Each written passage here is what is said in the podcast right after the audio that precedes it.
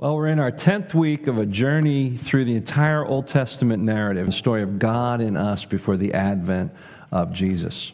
The Bible is not, as some perceive it to be, a collection of separate stories, each with a good moral. The Bible is one story. And it's not so much the story of us and how to live our lives, it's a story about God and how He invites us into His life. Last week we left Jacob settling into his life. You may recall how he got into that life with Laban. Marrying the two daughters is pretty tumultuous, but by the time we'd finished, he had kind of settled in. Now, the problem is that when you're settled in, when you're comfortable, that's never a place where God's going to bring transformation. And God is always about transforming us. He's committed to finishing that work in our life, and He will pursue that. And that's what we're going to see today. When we're settled, when we're comfortable, God will unsettle us.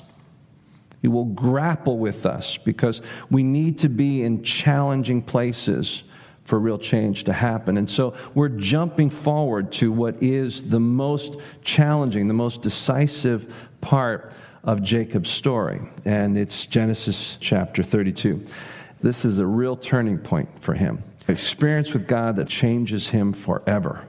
The real question we're in search of today, uh, answers of which we're in search of today, is this question How can I have a life changing encounter with God like that?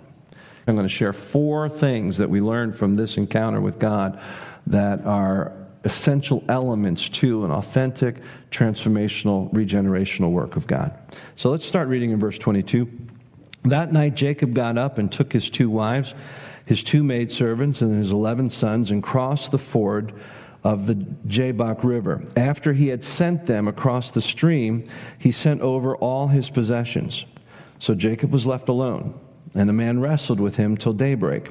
When the man saw that he could not overpower him, he touched the socket of Jacob's hip, so that his hip was wrenched as he wrestled with the man.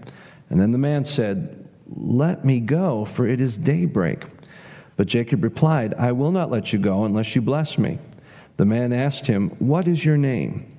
Jacob, he answered. And then the man said, Your name will no longer be Jacob, but Israel, because you have struggled with God and with men and have overcome. Jacob said, Please tell me your name. But he replied, Why do you ask my name? And then he blessed him there. So Jacob called the place Peniel, saying, It is because I saw God face to face, and yet my life was spared. The sun rose above him as he passed Peniel, and he was limping because of his hip. Therefore, to this day, the Israelites do not eat the tendon attached to the socket of the hip, because the socket of Jacob's hip was touched near that tendon. We classically refer to this as Jacob wrestling with God. In fact, your Bible probably has that like mine does right up here. Jacob wrestles with God. But it's not quite accurate. What this is, is God wrestling Jacob. You need to understand that because it totally changes the story. You have to remember, as we've talked about earlier, that the Old Testament narrative is very sparse in its choice of words. If it's not there, if it doesn't give answers like where Lot's wives came from and the like, it isn't important to the storyline. If it is in there, it's important that we pay notice of it. And one of the things you see here mentioned several times is daybreak. Three times we see it. At dawn. Pictures for us a whole new day for him. So it's a new name, it's a new man, it's a new day. He enters into a new life. The word for wrestled is only used once in the Bible, and that's right here. The fact is, we're really not sure of the translation of it. We surmise wrestling because clearly in the context, that's the activity that's going on. The tense of the word is to say that this wrestling happened to Jacob. In other words, God is the one that starts this wrestling match with Jacob. The root word is abak, which means dust. Jewish theologians say that God kicked up the dust with Jacob. It's a very picturesque image, and it speaks of God personally coming down and engaging with him. It's interesting that God engages Jacob at the point of his primary character because Jacob's name means wrestler, heel grabber. He's a grappler his whole life. And so, what does God do? God comes down into that very character point. That is where he chooses to engage him. So, wrestle's an important word. And what I want to share with you first is what we're going to call life change lesson number one. And that is God initiates. He grapples with us in order to bring about transformation in our life we look at these Old Testament stories, and for many of us, we've been raised in them. So our first experience of these great patriarchs of the faith is through our Sunday school lessons, where they've been cleaned up, turned into squeaky clean heroes of the faith. But there are very few real heroes in the Old Testament. It's not a moral play with role models, it's about people who need God's grace. It's about a God who steps into the lives of people who are incapable of fulfilling their part but because He's faithful to His call in their life and His covenant with them, He makes it happen. We like to look at this and say, Jacob pursued God. No, you miss this story if you think that's what's happening here. God is pursuing Jacob, God initiates. Let's talk about the background that leads to this. Remember, the theme of Jacob's life is blessing. He spends his whole life in pursuit of it. He was born a twin. Esau, the elder, just by literally seconds. Jacob coming out behind him, holding his heel, which speaks of what his whole life was to be about. That's his name, Jacob, heel catcher. What marks and sets up Jacob's whole life is this reality early on Isaac loved Esau. Jacob spent his whole life pursuing, longing for, working for the blessing and affirmation of his father. He manages to manipulate everything around him in order to achieve. He's so desperate for that blessing. We saw the robbed birthright and the stolen blessing. Esau swearing to kill him. And finally, we see Jacob on the run. He won the battle for the birthright and the blessing, but he lost the war. He loses everything and he heads off and you know the story of the con artist being conned by his stepfather, Leah coming as his wife, and then Rachel. And then he settles in. He is now, in this time, finally accomplished some wealth. And as a result of that, tension has begun to develop, and it gets kind of dangerous. Hostilities could break out. When God speaks to Jacob and says, It's time for you to go home, it's time for you to face up to the situation there and then God gives him this promise I will be with you. So Jacob flees Laban. The story's pretty interesting. Laban comes out after him, and fortunately, they make peace. But in making peace, Jacob burns that bridge. Jacob has no place to return to. And as he's about to come into his homeland, he sends messengers ahead and he lets them know he's coming. They've returned and they say to him, Esau is also coming out to meet you. He is bringing 400 men. Now remember, Esau has sworn to take the life of Jacob when he sees him. What is Esau bringing with him? Well, I'll tell you what I think it looks like. It sounds like an army. And that's how Jacob sees it. So here he is now, quite literally between a rock and a hard place. There's no turning back. And there's no going forward. Everything will be decided in this place within the next day. He sends portions of his wealth in waves on in front of him. He's using humble terms. Esau is my Lord, my master. And he's giving his wealth to Esau in waves. And he doesn't know what's happened to them. For all he knows, Esau has killed everything. He doesn't know. He puts his family, in a safe place. And before he meets Esau, he goes off to meet with God. He's alone. He is now broke. He is stuck.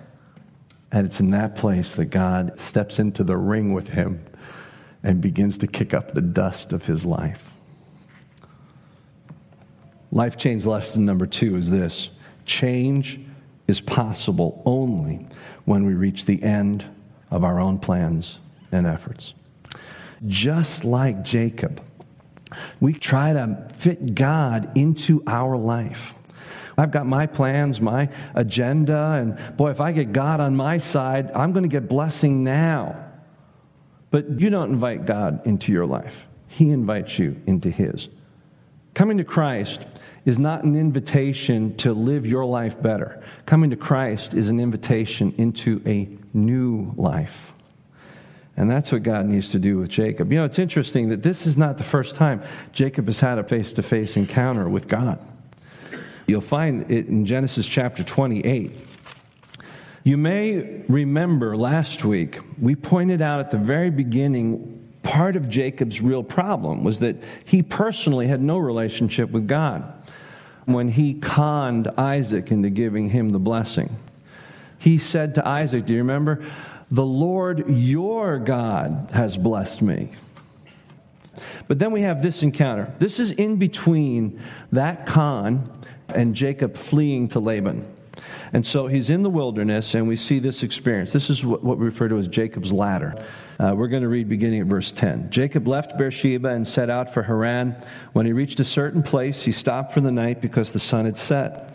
Taking one of the stones there, he put it under his feet and lay down to sleep. He had a dream in which he saw a stairway resting on the earth, with its top reaching to heaven, and the angels of God were ascending and descending on it.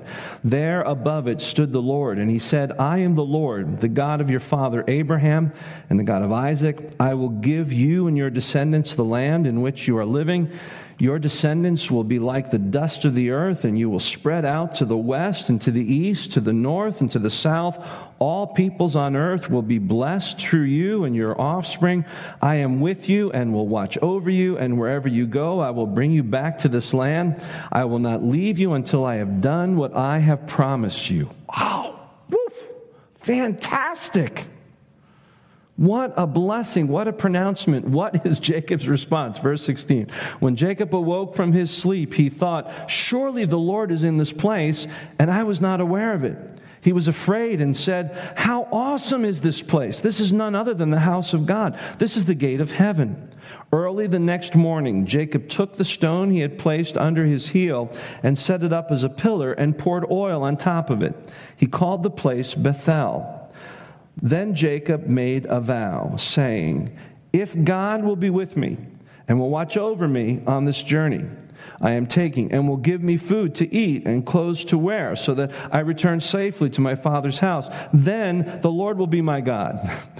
And this stone that I have set up as a pillar will be God's house, and of all that you give me, I will give you a tenth. Do you see a startling difference between what God says to Jacob and how he responds? If you think about it, God has already blessed Jacob. God is blessing. What is Jacob doing? Bargaining, grappling. Notice how many times God says, I will, I will, this will. God is making a promise to him, not based on anything Jacob does, no if thens about it. I'm going to do this, and I'm going to be with you on this journey, and I'm going to bring you back. God is clear. He's already blessed. But Jacob, at this point in his life, is incapable of responding to that blessing. He can't receive it, he can't settle into it. He's still stuck in trying to get the blessing of his life in his own way. So, in the same way, he manipulates and bargains his whole life. What does he do? He bargains with God. If God will do these things, then he will be my God and then I'll give a tithe to him. Oh, does that hit home or what? How often do we think our faith is like a bargain with God? God, if you'll do all these things, I'll start giving to you, as though God's up there saying, Man, that's a deal I can't refuse. Count me in. I could use a little right now. You know, that's not how it works. You can't bargain with God. This isn't about your plans and God blessing them. And you say, if God will do this, then I'll get around to giving to Him. That's your agenda. You're Jacob. You're bargaining when all God wants to do is just bless so that you can bless in return. That's Jacob. He's already had a face to face, but he's not ready to be transformed. That's the background that brings us up to this wrestling match. And we're, we're just going to quickly punch through it verse by verse. Verse 24, we see Jacob now all alone. Maybe I should have called this a, a whole nother uh, life change lesson. Because one of the things we have to understand is that the real transforming encounter that we have with God has to be a personal one. No matter how important community is, and you know how we talk about spiritual community, you're not a complete person, you're not a whole spiritual being. God can never fully form you into who you're to be with Christ if you're not in spiritual community. It's so critical. But you don't come to Christ as a group, you come to Him as an individual. And I want to speak directly to young adults here, to uh, husbands, wives if you've been on this journey because of your spouse or, or young people, if you've been on this journey because your parents get you here, there are no inheritors of grace. You have to reach a point where you make a commitment to Christ. It has to be personal. The community is where you'll live that life, but the transformation happens with God on your own. He's alone. Verse 25, how phenomenal that they wrestle to a stalemate. When the man, who we know, of course, by now, by the whole story, is clearly God as a man, it says that they wrestled all night to a stalemate. Just think about that. Uh, when I first read that, I want to go, What? Is that right? Am I getting that? This is God, right? They're wrestling to a stalemate. He could not overpower him. What?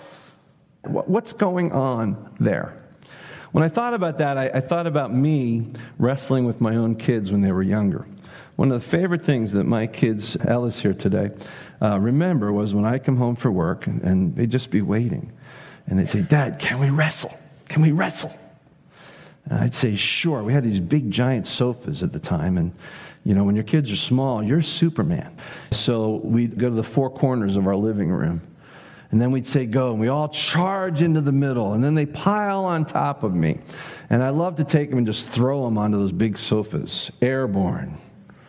But then at some point, to keep their interest, I would weaken myself, right? I would allow myself to become vulnerable. Anna just told me, um, I don't know, just a few months ago, that she actually thought when she pinned me, she'd get in, oh man, if you've seen Anna determined, you know what I'm talking about she'd push down on my shoulders and go, one, two, three, pinned. She thought for sure she had defeated me. Well, she had. She had because I had weakened myself. I had allowed myself to become less. You see what I'm saying? In one sense, that's what's going on here. And what God is choosing to do is to grapple with Jacob first and foremost as a battle of the wills. And when we contend with God at the point of our will, and God gives us the opportunity just to choose, you know what? Just like Jacob, God loses in your life every day when you put your will over the will of God. When God says, Here's what I want for your life, and you say, Well, I'm going to go off, I'm going to do this. I'm going to put that off for now. I want you to get right with this person. No, I like the bitterness. It kind of feels good inside when I scratch that itch emotionally.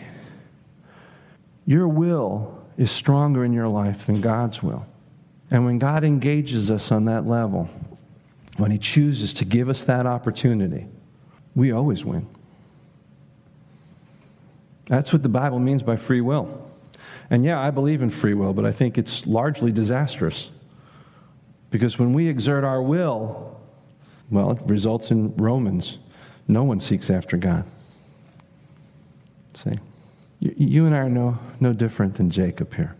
At this moment, God is letting that happen. But what does he do?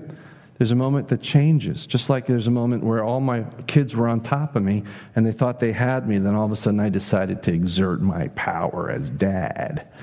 And I just leap up, and all of them with me, and they feel my power at that stage when, as a dad, you can do anything because your kids can fit in your arms and you can throw them across the room.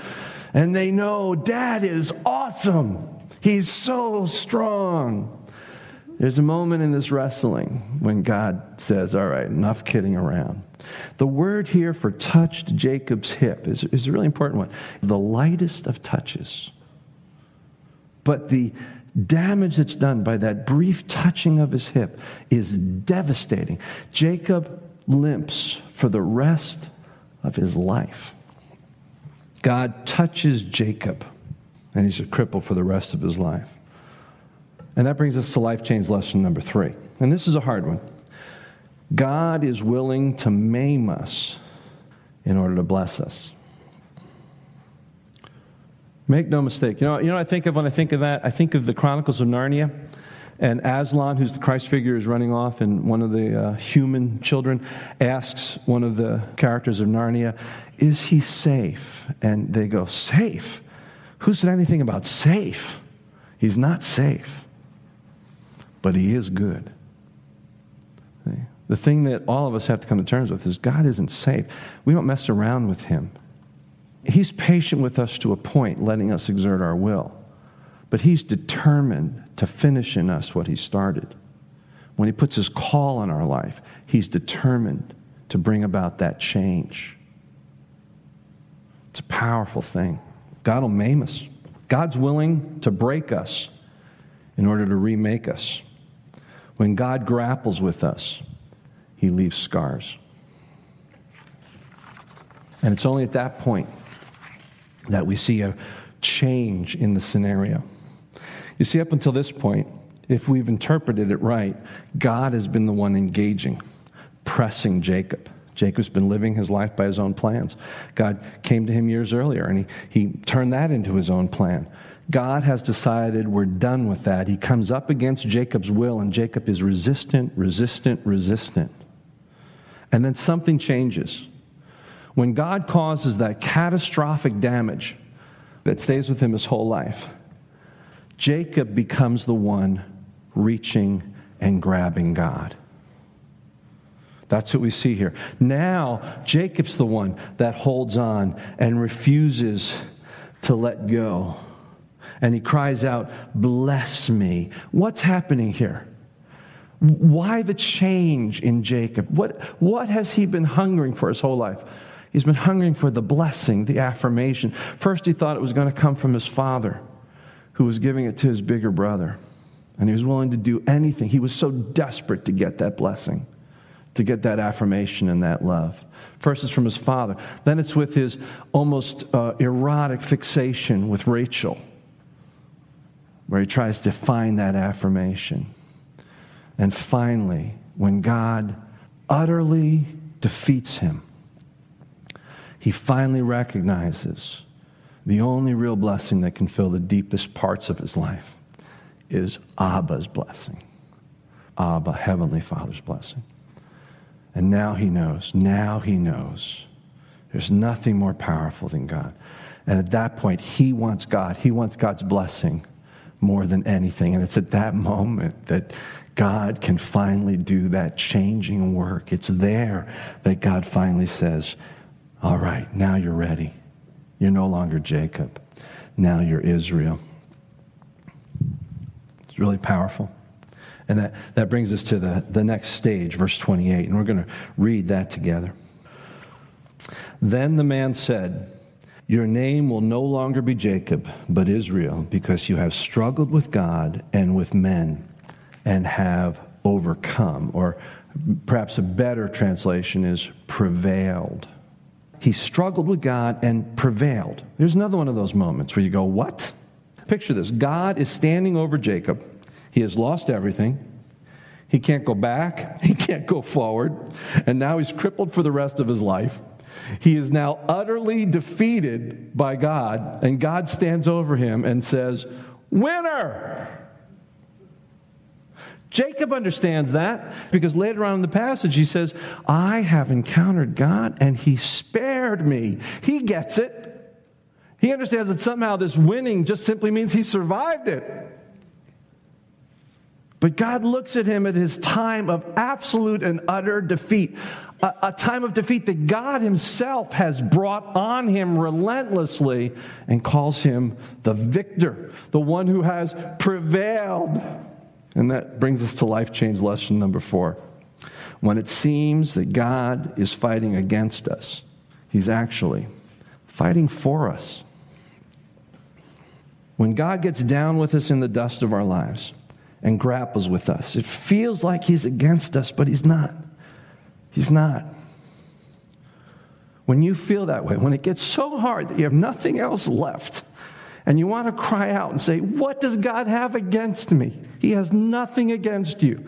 In spite of how it feels right now, in spite of how broken and how helpless and how much you are between a rock and a hard place, God is not against you. He may be wrestling with you, but He's fighting for you. You see, we are our own greatest enemies to the life that God has for us. We think it's obstacles. We think it's what other people have done to us. We think it's the circumstances in our life. We come to God and we say, if you'll fix my circumstances, if you'll fix my relationships, if you'll get so and so off my back, if you'll let so and so love me and affirm me, if you'll do all these things, that will be the life that you want for me. And God could fix all those things, and you'd never achieve that life because you are the greatest obstacle to the life that God has for you.